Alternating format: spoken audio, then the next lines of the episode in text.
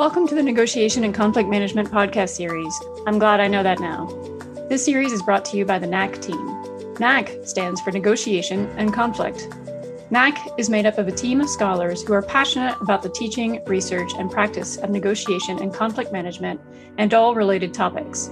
We offer you this podcast series to highlight the work of global academic thought leaders who have a knack for negotiating and managing conflict. We hope you enjoy this episode. I'm Min Hong Tsai, your podcast host for today. Our podcast guest today is Corinne Bendersky. Today's episode focuses on balancing professional prototypes to create a more diverse and inclusive workplace.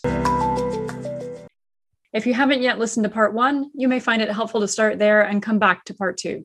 For your paper regarding balancing professional prototypes, you use both qualitative and quantitative methods. Mm-hmm. Why did you use this approach? Well, first, we really felt like we needed to understand the context and the experience of women in this context and the perceptions or concerns there were about women by their, their male colleagues we collected qualitative data, but it wasn't purely inductive because we did expect that women would be experiencing a lot of the symptoms of the lack of broader lack of fit phenomenon, which has been widely studied and was well established. So we were not surprised or looking to establish the existence of those experiences. We wanted to understand how they manifested in this specific context and what we found so that that was the motivation to utilize qualitative methods initially to understand what is the professional prototype of the of firefighters what do they do how do they work and how does the lack of fit for women really manifest? And we identified um, very specific enactment of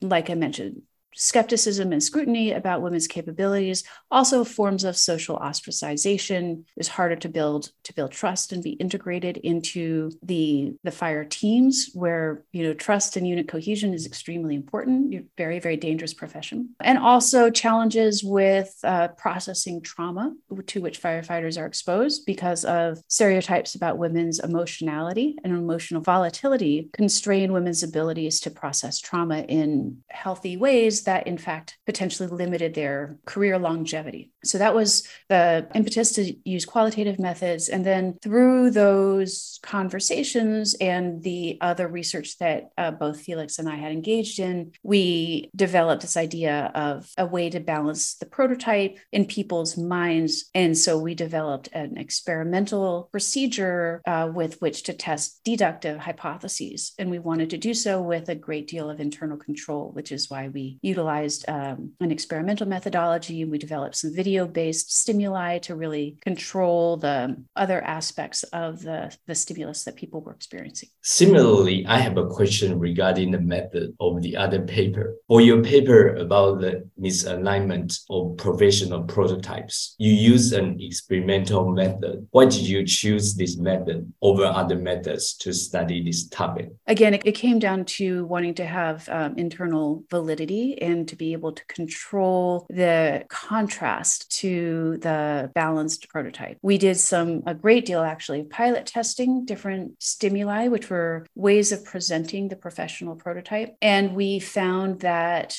first of all, we identified three core features of the fire service uh, professional prototype, physical strength, team orientation, and compassion. And we did some uh, pilot tests to confirm their gender stereotypes and verify that physical strength is a highly masculine stereotype, team orientation is a gender neutral stereotype, and compassion is a highly feminine stereotype. And then we experimented, we did some pilot tests experimenting with presenting these three core traits in different orders and sequences to figure out what was the best way to produce effectively and reliably produce different perceptions uh, about the firefighter prototype in people's minds. So we wanted to be able to reliably produce a highly masculinized version, which we found was the more consistent with what people automatically came up with on their own without any stimuli. And then we wanted to create a balanced prototype version. And we found that the way to do that was to, to emphasize the salience of the feminine stereotype characteristic of compassion as being the most important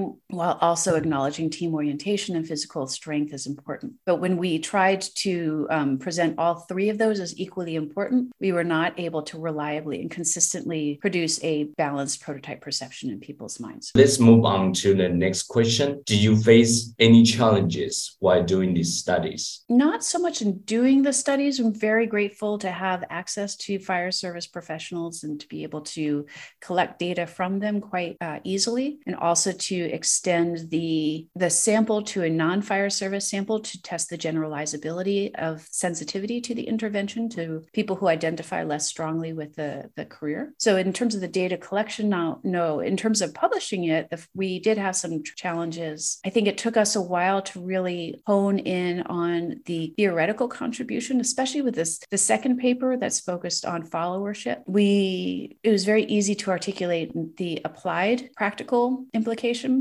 but it took a while to really articulate a, a clear theoretical contribution that was necessary in order to uh, for it to ultimately get accepted to uh, JAP Journal of Applied Psychology. But it took us a while and a lot of iterations, and uh, I will admit that we um, submitted it elsewhere before and had the paper rejected. So this was um, at least the second journal that we tried to get. We had to uh, go through the revision process before it was accepted. Moreover, do you have any practical suggestions on how organizations can manage diversity and inclusion in the workplace? Well, for sure, there's a practical implication of the findings from this work, which is to think about organizational interventions that broaden the definition of the professional prototypes that they that they have in the context, not just to focus on individuals and individual characteristics or group characteristics. So that is to say rather than focusing on these may be very complementary strategies. I'm not saying organizations should not focus on strategies to uh, empower and mentor and train and develop people in their organizations. But in addition, they may want to do things like articulate their their values, articulate the uh, criteria that they're using for selection and performance management, and especially promotion, to uh, to be inclusive of a, a broad and uh, gender stereotype or racially stereotype balanced mix of core attributes of a professional prototype, and to really audit the way in which the prototype characteristics get translated into performance evaluation and selection criteria. And so the it, when we have talked to organizational leaders about doing that, you can often see that they may unintentionally be emphasizing the masculine characteristics over the feminine characteristics, for instance, which makes it easier to see men as fitting into those roles and women fitting into those roles. And yet,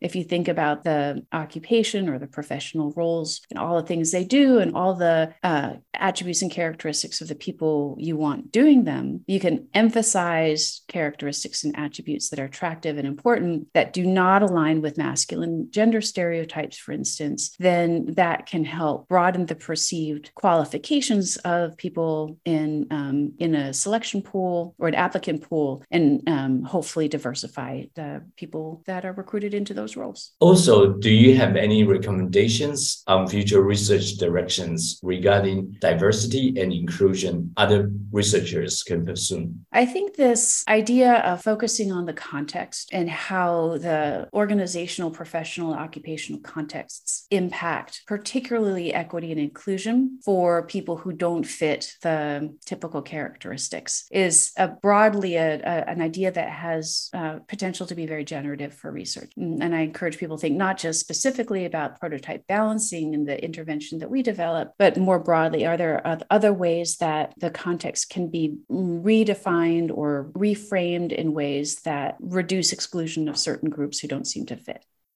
The take home message from our podcast today is that people can use the technique of prototype inversion that facilitates recognizing the professional potential of members of underrepresented groups. This technique also reduces the endorsement of sexist supervisors. As our series name states, I'm glad I know that now. Once more, I'm Min Hong Tsai, and on behalf of all of us, we thank our guest, Corinne Bendersky. Thank you for being with us today. On behalf of our NAC team, Deborah Cai, Michael Gross, Jennifer Parlamis, Laura Rees, and Ming Hong Tsai, thank you for listening. For more information about this and every episode, you can check out the podcast notes on the NAC website. There you can find additional sources and links to material cited in each episode. Please tell a friend about our podcast, and we hope you will join us next time for another fascinating discussion about a topic you'll be glad to know about.